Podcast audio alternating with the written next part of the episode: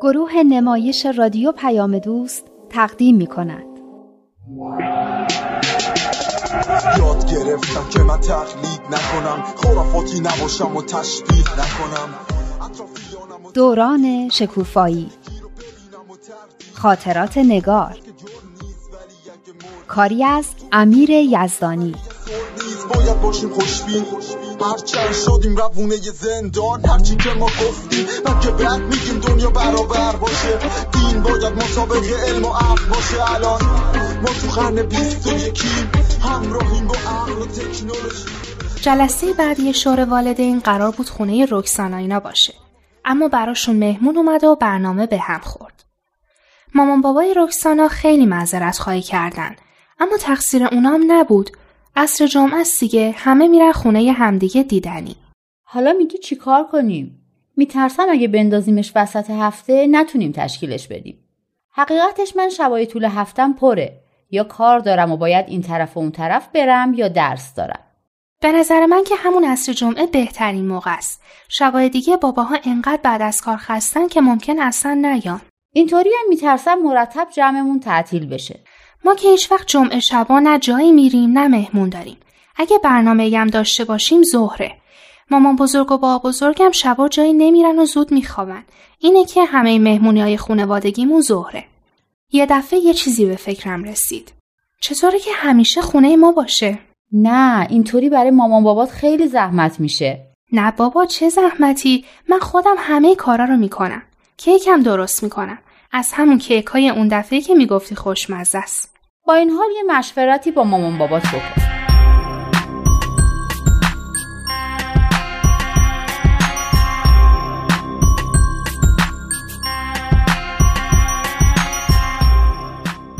گروه تواندهی نوجوانان ما که ندا تشکیلش شده بود، از من و مریم و رکسانا و سمانه و رادان تشکیل شده بود. به غیر از رادان همه دانش آموزای یه مدرسه بودیم. تابستون خیلی خوبی رو گذرونده بودیم، پر از فعالیت و پر از چیزای خیلی جالبی که یاد گرفته بودیم. درباره همه چیز حرف می زدیم. از عشق و دوستی و روابط دختر و پسر تا سیگار و مواد مخدر و مشروبات الکلی و آلودگی هوا و کمبود آب و پیامایی که تو تبلیغات و رسانه ها هست. کلی هم کمپین راه انداختیم. وقتی مدرسه شروع شد بحثمون رفت روی اینکه اصلاً مدرسه به چه درد میخوره. وقتی یکم در مورد اینکه علم و دانش چه نقشی میتونه توی زندگی ما و روشن شدن ذهنمون و توی رشد فکریمون داشته باشه صحبت کردیم، تازه انگار برای اولین بار درست فهمیدیم که برای چی مدرسه میریم.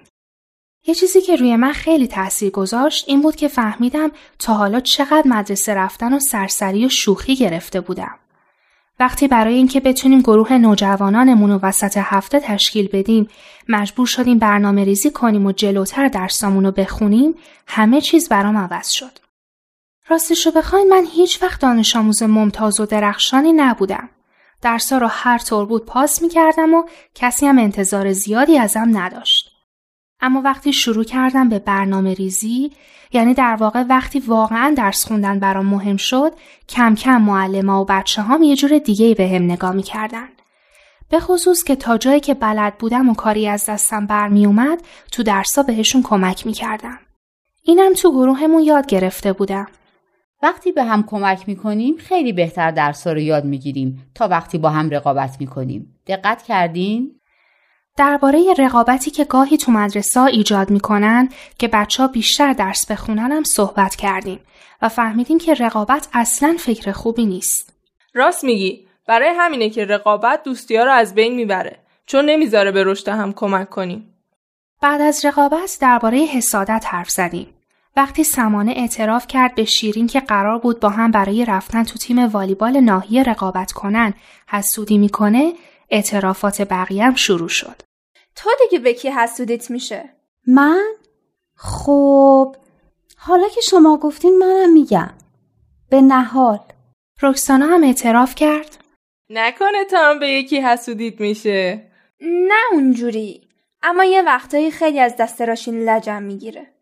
تمرینایی که ندا برامون آورد ایده های خیلی خوبی بهمون داد. ایده هایی که به همه کمک میکرد احساس ناخوشایند حسد که ممکنه بر هر کسی غلبه کنه رو از خودشون دور کنن. فهمیدیم که حسادت ناشی از خودخواهی و احساس کمبوده. پس راه غلبه کردن بر حسادت چیه؟ پس همه موافقن که آرزوی موفقیت برای دیگران برای غلبه بر حسادت خوبه.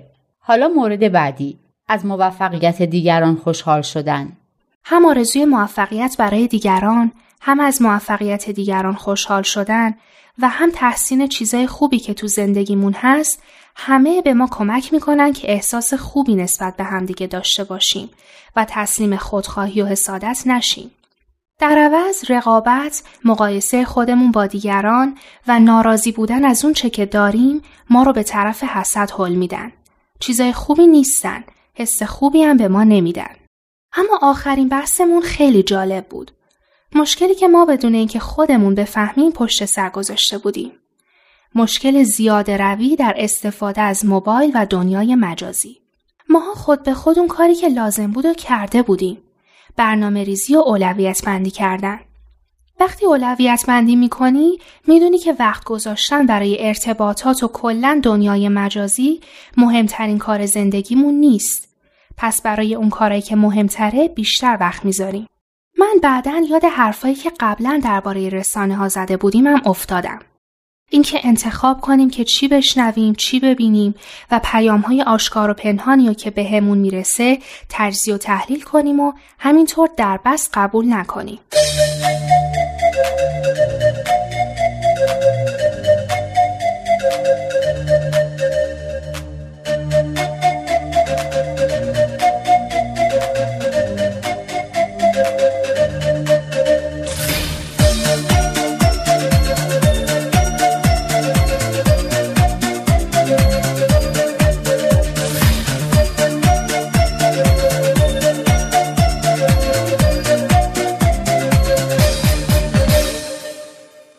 رکسانا گفت که فکر کنم جا داره درباره اونم بیشتر صحبت کنیم.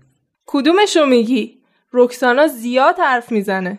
درباره این که از طریق فضای مجازی میتونیم هر فکری داریم با دیگران در میون بذاریم و از افکار بقیه هم با خبر بشیم. این خیلی امکان فوق العاده ایه.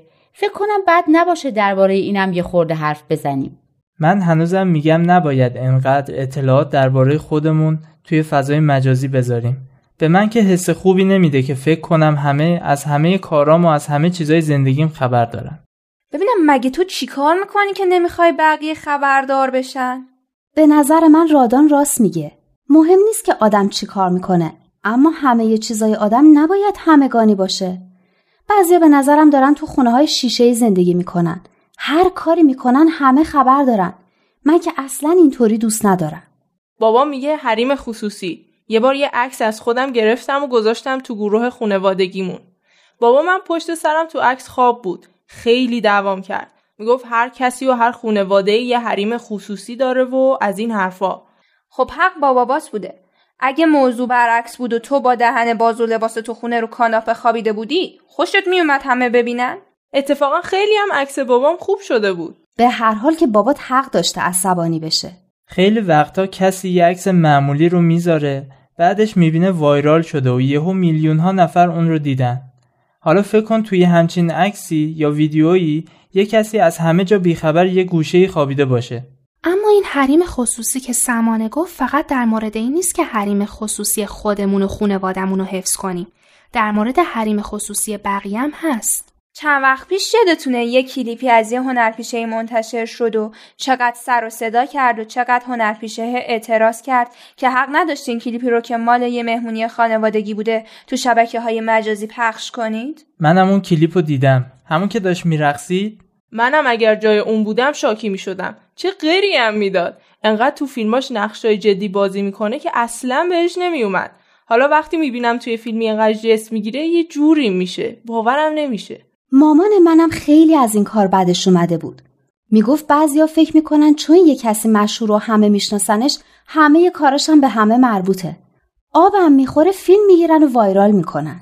آخه وقتی خودش راضی نیست، حق ندارن یه همچین کاری بکنن. منم قبول دارم که حق ندارن. اما اگه طرف خودش هم راضی باشه، بازم به نظر من کار بیخودیه. که چی؟ طرف خوب بازی میکنه، خوب میخونه، باشه. دیگه کلیپ مهمونی رفتنش چه دردی رو از کسی دعوا میکنه که یه عده کار و زندگیشون رو به قول مامانم ول کنن و بشینن اینو تماشا کنن. حالا تو هم سخت نگیر. گاهی وقت آدم بیکاره، اینطوری سرشو گرم میکنه دیگه. تو هر وقت بیکار بودی به مامان من بگو. انقدر برات کار ردیف میکنه که از بیکار بودن خودت پشیمون بشی. حالا اینکه قضیه عکس و تصویره، به نظر من در مورد پستایی هم که میذاریم باید یه چیزایی رو رعایت کنیم. خب اونم باید مواظب باشیم یه چیزی ننویسیم که وقتی یه عالمه آدم خوندن پشیمون بشیم. خب همین، در پست گذاشتن حواسمون باید به چه چیزایی باشه، چه نکاتی رو رعایت کنیم که بعداً به قول تو پشیمون نشیم. به نظر من یکیش ادبه. بعضیا راحت هر حرف زشتی که به ذهنشون میرسه تو پستاشون میذارن. من که وقتی اینجور پستا رو میخونم یه جور بدی میشم. انگار به من ناسزا میگن. خب یه جورایی هم انگار واقعاً همینطوره. چون برای خواننده‌هاشون شخصیت و احترامی قائل نمیشن. چی میگیم بابا؟ خیلی‌ها اصلا میرن تو صفحات اینون که بهشون ناسزا بگن. راست میگه، مثل همون حمله که به صفحه اون بازیکن کرده بودن. چی بود اسمش؟ مسی. خیلی کار بیخودیه. آخه که چی؟ با این کارشون میخوان چی رو ثابت کنن؟ بعضیا فکر میکنن چون تو دنیای مجازیه و کسی نمیشناسدشون، هر کاری بکنن اشکالی نداره. خب واقعا اینطوریه؟ اگه کسی آدمو نشناسه دیگه هر کاری بکنیم اشکال نداره؟ چه ربطی داره؟ کار بد بده. آدم اگه مؤدب باشه حرف زشت به زبونش نمیاد، چه بشناسنش چه نشناسنش. یه کار بد دیگه هم که تو فضای مجازی میکنن چاخان و خالی بندیه. خودشون میگن کسی که نمیفهمه ما بودیم. آره تو فضای مجازی همه متخصص هوافضان، الان هم دارن استیک و سانشاین میخورن.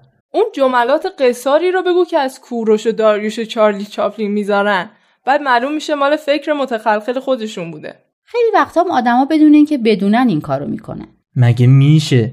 یعنی چطوری؟ یعنی یه کسی یه جمله قصاری رو یا یه خبری رو میذاره، بقیه هم هی برای بقیه میذارن و بازنشرش میکنن. آره، چند وقت پیش یکی یه پستی گذاشته بود که این ریحونای بنفش سرطان میارن و نخورین و خیلی خطرناکه. گفته بود این مطلب رو برای هر کی دوستش دارید بفرستید.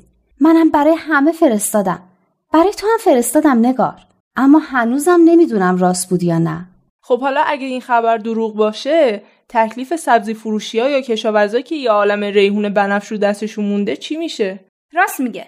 آدم همینطوری که نباید هر چی براش فرستادن برای بقیه بفرسته. اینم خودش نکته مهمیه ها. اینکه تو از درستی چیزی مطمئن نیستیم، برای این و اون نفرستیم و بی خودی تو شایعه پراکنی بقیه شریک نشیم. بچه‌ها حالا بیان یه چیزی با هم بخونیم. منو بگو، فکر کردم میگی بیا یه چیزی با هم بخوریم. باشه بابا، چای حاضره، حالا میرم میارم. اون شیرینی هم که قرار بود به ما بدی وردار بیار.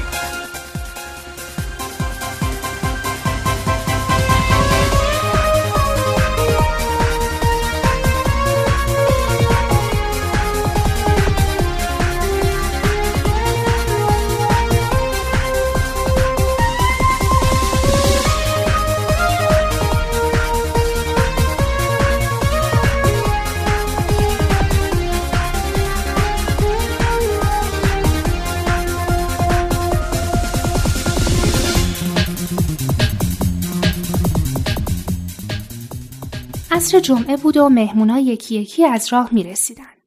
وقتی مشکل رو برای مامان تعریف کردم و پیشنهادم رو دادم قبول کرد. به شرطی که کیک و چای رو خودم درست کنم و وقتی هم همه رفتن ظرفا رو هم بشورم. کیکو که خنک شده بود بریدم. ظرفا رو آماده کردم. چای رو دم کردم و گوشه آشپزخونه نشستم تا ببینم جلسه چطور پیش میره. در طی این چند سال و قبل از رسیدن به سن 15 سالگی، مفاهیمی بنیادی در مورد زندگی فردی و اجتماعی در ذهن آنها شکل می‌گیرد. تدریجاً بسیاری از آنچه را که قبلاً به آنها آموزش داده اند مورد تردید قرار می‌دهند و از تناقضاتی که آنها را احاطه کرده است آگاه می‌شوند. دیگر مانند گذشته مایل نیستند خود به خود از معیارهایی که بزرگسالان برای آنها قرار می‌دهند پیروی کنند. در طی این دوران انتقال، شخص همیشه در صدد آن است که برای سوالاتش که غالباً فلسفی است، جوابی پیدا کند. این سنی است که در طی آن آگاهی‌های جدیدی به سرعت در ذهن او شکل می‌گیرد. در مورد مطالبی که خونده شد، هر کدوم از شما عزیزان که صحبت و یا توضیحی دارین که به روشن شدن مطلب کمک بکنه، در خدمتتون هستم. این که گفته در مورد مسائل فلسفی سوالاتی براشون پیش میاد، گاهی بچه‌ها یه سوالاتی میکنن که آدم میمونه چی جواب بده. واقعاً راست میگین. مثلا رادان میپرسید چرا میگن اگه عاشورا برای امام حسین یه قطره اشک بریزی همه گناهات بخشیده میشه؟ مگه میشه که آدم هر کاری میخواد بکنه بعدم با یه قطره اشک گناهاش آمرزیده بشه؟ بچه های این دوره اصلا همه چیزشون با ما فرق میکنه. کی ما این سوالات رو میکردیم؟ واقعا زمونه عوض شده. کی ما به این سن و سالا این همه موبایل و ماهواره و اینترنت و این چیزا رو داشتیم؟ حالا هر چی بگی میرن تو اینترنت میگردن میگن این اینطوریه و اونطوری که تو میگی نیست. بچه ها اصلا ما رو قبول ندارن. یه طوری با ما صحبت میکنن که انگار ما هیچی نمیفهمیم و خودشون علامه دهرن. اینجا هم نوشته بود که نوجوانا به خودی خود چیزی رو قبول نمیکنن. حالا فکر میکنین پدرها و مادرها باید چیکار کنن؟ مسلما نمیشه بچه ها رو به حال خودشون رها کرد. پدر و مادرها باید با بچه هاشون دوست باشن که بتونن به موقع خودش راهنماییشون کنن. بله، اگه بین پدر و مادر و بچه ها فاصله بیفته، دوستاشون جای اونا رو میگیرن که ممکنه خیلی هم چیزای خوبی به هم یاد ندن. خب اونا هم بچه‌ن دیگه. البته دوست بودن با بچه‌ها خیلی خوبه، اما ما با اینکه زیادی به بچه‌ها نزدیک بشیم و اون حالت مادر و فرزندی از بین بره موافق نیستم.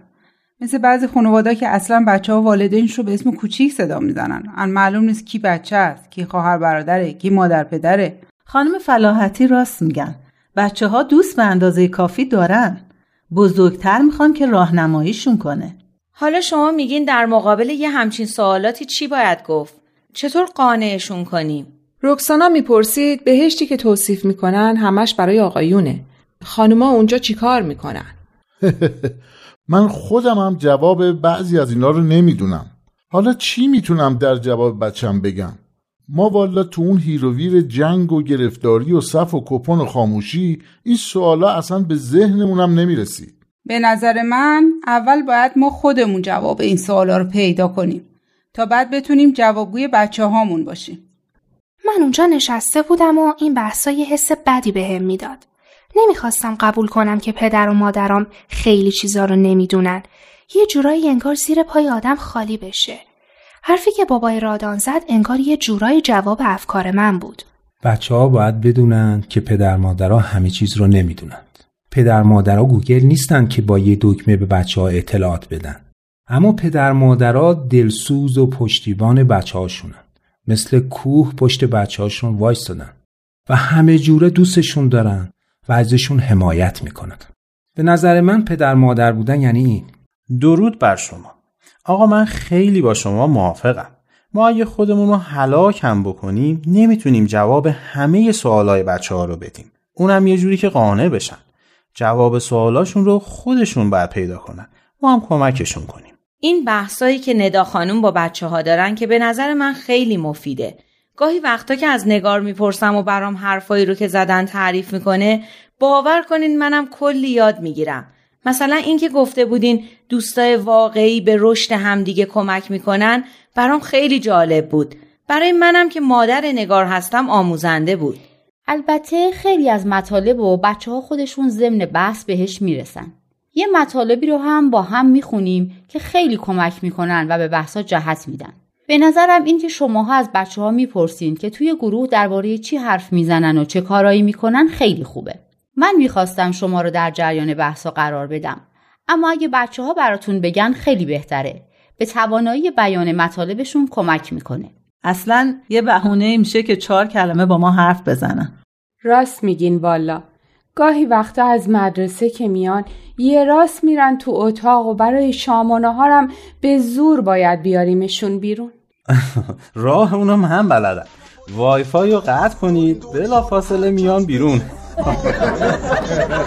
بدیم همه اصول دین ها رو هدف بدیم، با یه دنیای متحد طرف بشیم. همه حرفمون یکیه، حق یکیه، خداوندو بشناس و فرق تو با دینت اشکاف، ببین عقل تو چی میگه، مهم اینه دین توی قلب تو.